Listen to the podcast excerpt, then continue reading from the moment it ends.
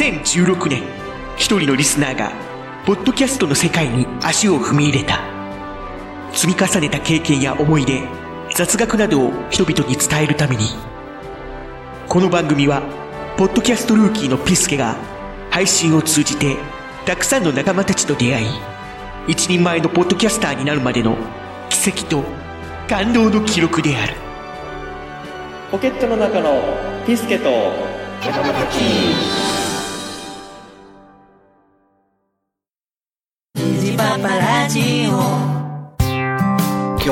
愛い花たちを育てようかな。おい、元気にしてるか？父上皆元気よく咲き誇っておりますお、咲いてる？ほら、夫の話が聞きたいとら。ほうか、ほうか。今日はな、どんな話しようかな。花代ちゃんの話を聞きたいにゃ。ゴールドセインとヒエラルキーについてご考説賜られたら出たな、外人アブラムーシ。カラン刑事と落ちだが相手になってやる。ああ、もう、お前らうるさいわ、もうほんまに。出荷じゃ、出荷じゃ。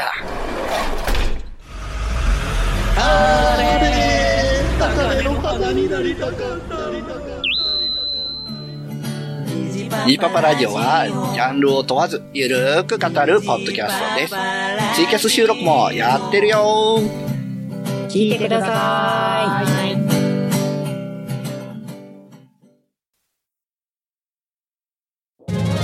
ポケットの中のピスケとはい、始まりました。ポケットの中のピスケ第2回です。イエーイえー、おーということで、はい、ということで、あなたは誰ですか？僕は、僕はピスケです。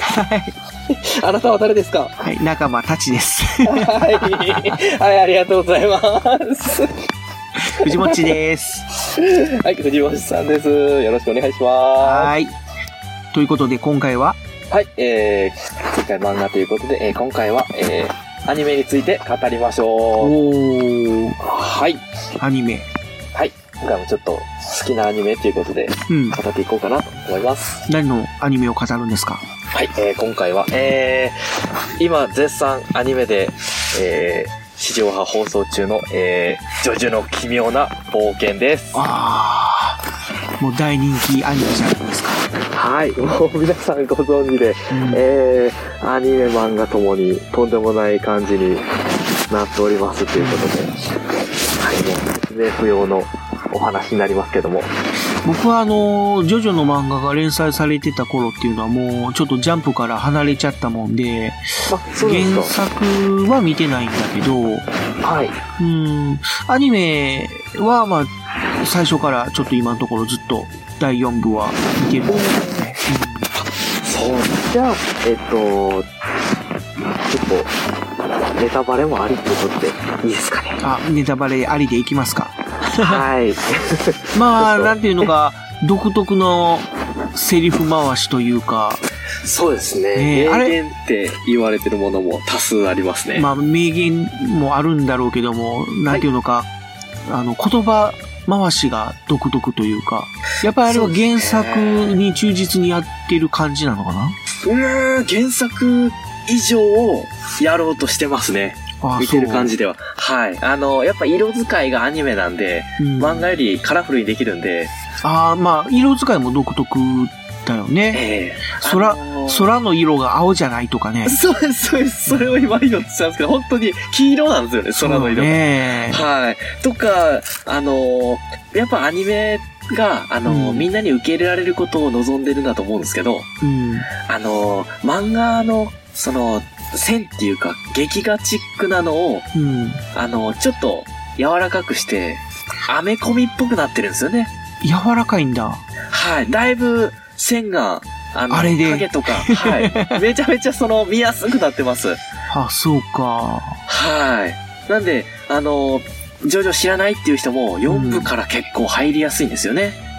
そうだね。うん。はい。藤本さんもその原作読んでないけど、4部は結構、イメージ的に爽やかとか、なんか軽い感じじゃないですけど、面白いと思うんですよ。なんていうか、舞台が2本になったんで、はい。わかりやすくはなったかなっていう。そうなんですよね。あの、あそこまでで一応、その、ジョジョの本編が一応、終了じゃないですけど、あの、4部からはちょっと、スピンオフとか脇にそれたって感じのイメージ持つ人も結構いるらしいんですよね。はい。あの、ジョースター系の決闘の話が3部までやったのに対して、そっから、もうここら辺からネタバレになりますけども、あの、その主人公の東方丈介、うん。あ、今回4部を中心に話していきたいんですけども、はいはい。はい。あの、ネタバレありなんで、ちょっと、えー、アニメ以上の話もちょっとしたいと思ってるんで、ちょっと、えー原作読まれてない方とか、えー、アニメまだ全然見てないけど見るっていう人はちょっと、ストップしてもらってみてからっていうことで、よろしくお願いします。はい、お願いします。はい。ちょっとざっくり言うと、えー主人公の東方丈介なんですけども、うん。えー、2部のジョセフ・ジョースターの、えー浮気してできた愛人との息子って設定になってます。はい。すごい設定だな。はい。ジョセフ・ジョースターが、浮気してるの？そうです。浮気したっていうことで、はあ主人公やのに。はい。はあの、もう、ジョースター家みんな真面目なんですけど、こいつだけ不真面目やったっていう感じで、あ。ああ、そうなんや。はい。うんその息子の話なんですね。ほう。まあ結構、あの、ジョジョって、はい。その、ね、ジョナサン・ジョースターとか、ジョセフ・ジョースターとか、割とこの、あの、名字にも名前にもジョーがついてるっていうのがあるんだけど、そうですね。東方っていうのは、ど、何がジョーになるのかここにもジョジョ混ざってるんですよ。えーっとですね。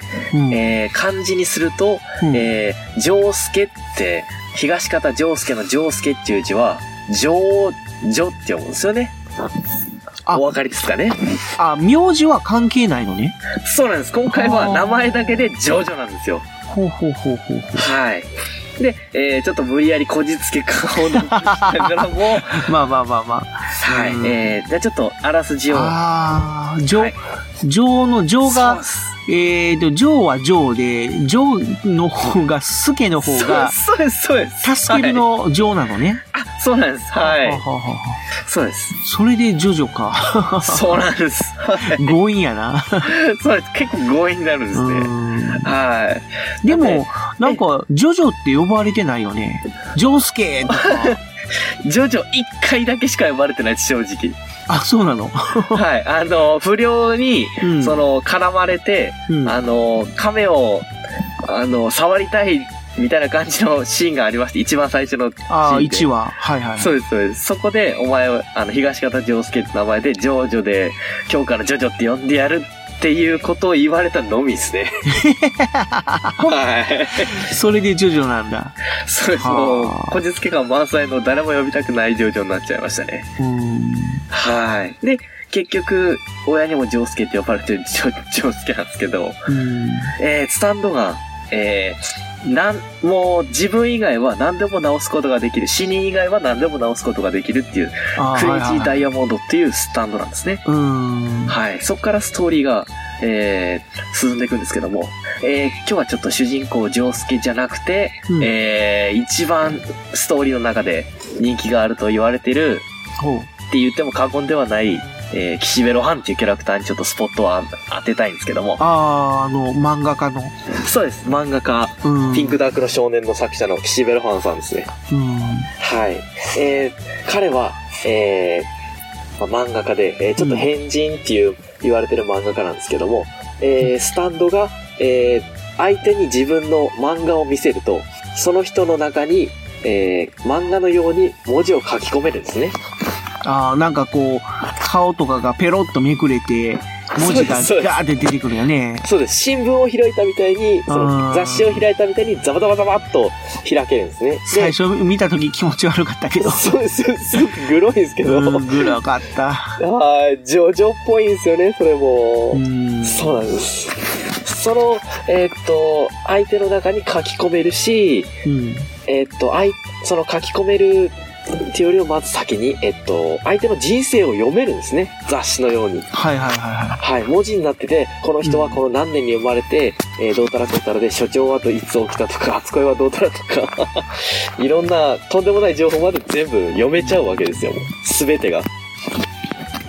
なるほどね。はい、もう、なんでしょう。そこで、えっと、読めるだけじゃなくて、えー攻撃を、例えば、うん。岸辺露伴に攻撃はできないとか書きますと、もうそこで自分に攻撃することはできないっていうことで、えーその人の行動までも制限できるスタンドなんですね。なんか、すごいような、すごくないような。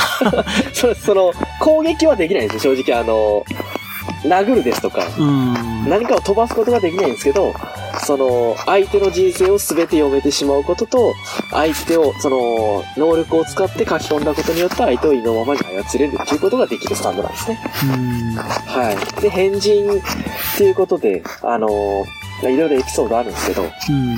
えーっと、一つちょっと、面白いエピソードがありまして、岸辺露伴。はいはいはい。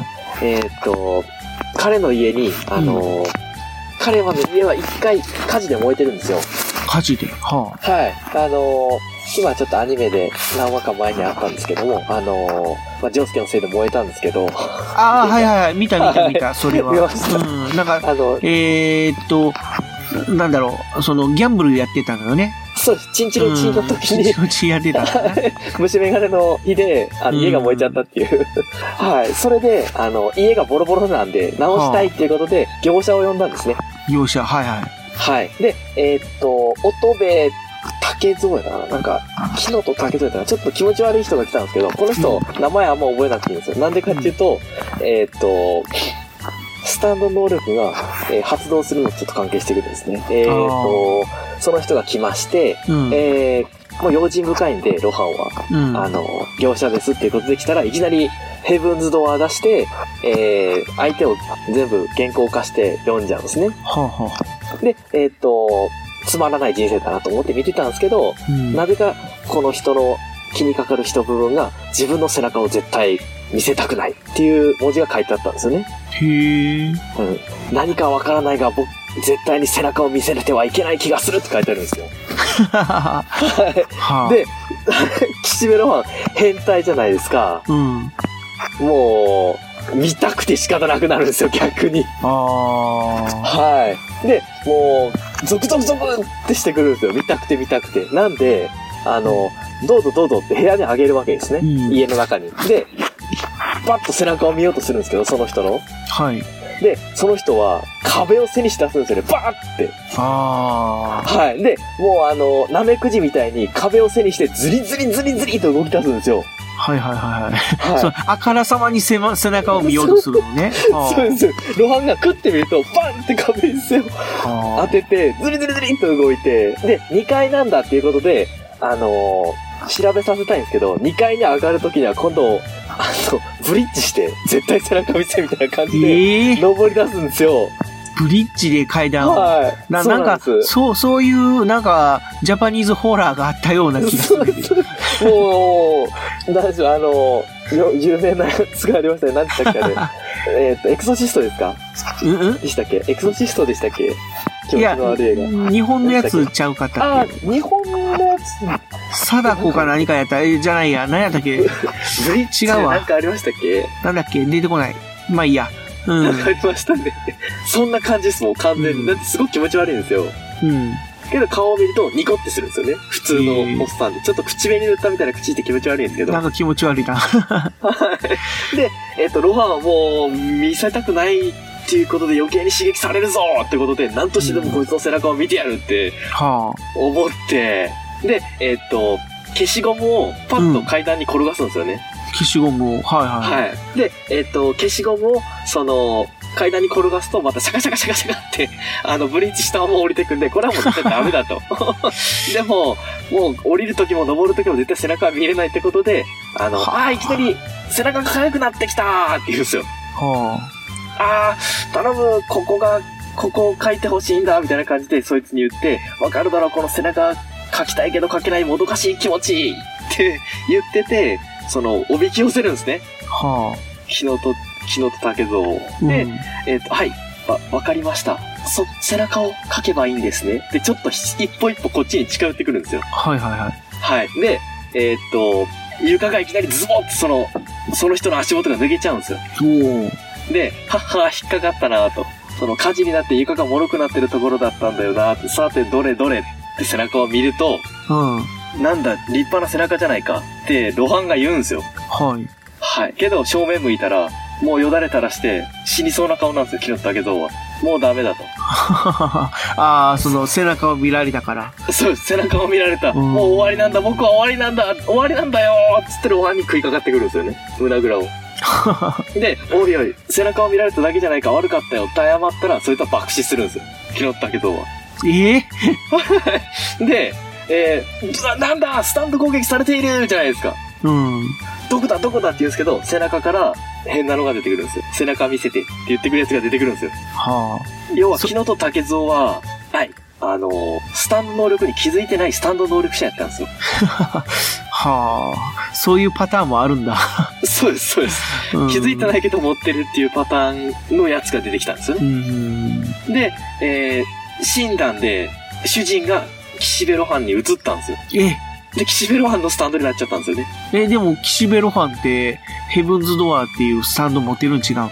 そうなんですよ。けど、二つ持ったことになっちゃって。ええはい。なんで、ヘブンズドアーってその、えっ、と、そのスタンド、チープトリックって言うんですよね。うん。はい。そいつを開けたら、自分も一緒にベラベラベラベラってめくれてきちゃったんですよ。だからえー自分のスタンド扱いなんで、そいつを調べようとすると、ただ自分を調べるだけの状態っていうことになってしまって。ああ、いや、なんかややこしくなったね。なんで、もう、あのー背中を見せられないっていう。ああ、岸辺露伴が？そうです、そうです。ありゃりゃ。で、そっから、お楽しみにしときますかね。ああ、すまあまあ、はいはいはいはい。はい。もまあう絶対絶命の背中見られたらおしまい。だけども、誰かに助けを求めないとっていう状態から岸辺露伴がどうしたか。あはい。ー、なるほど。それはじゃあ、見てのお楽しみということにしときましょうか。もう、もうそろそろ、うん。あの、あると思うんで、はい岸辺。露伴のその話は。はい。じゃあ、楽しみに、アニメを楽しみにしていきたいと思いますんで。はい。はい。ということで、今回は、えー、まあ、えー、アニメ界っていうことで、うん。はい。そのアニアニメのタイトルは、あー、えっと、ジョジョの奇妙な冒険でした。はい。ありがとうございました。第4部。はい。ありがとう、ありがとうございました。ありがとうございました。ポケットの中のピスケと仲間たちでは、皆様からのお便り、DM、およびハッシュタグコメントを募集しています。お便りの送り先は、配信ブログ内に設置してあるメールフォームか、番組公式ツイッターアカウント、アットマーク、POKEPISU、アットマーク、ポケピスをご利用ください。皆様のご投稿、お待ちしております。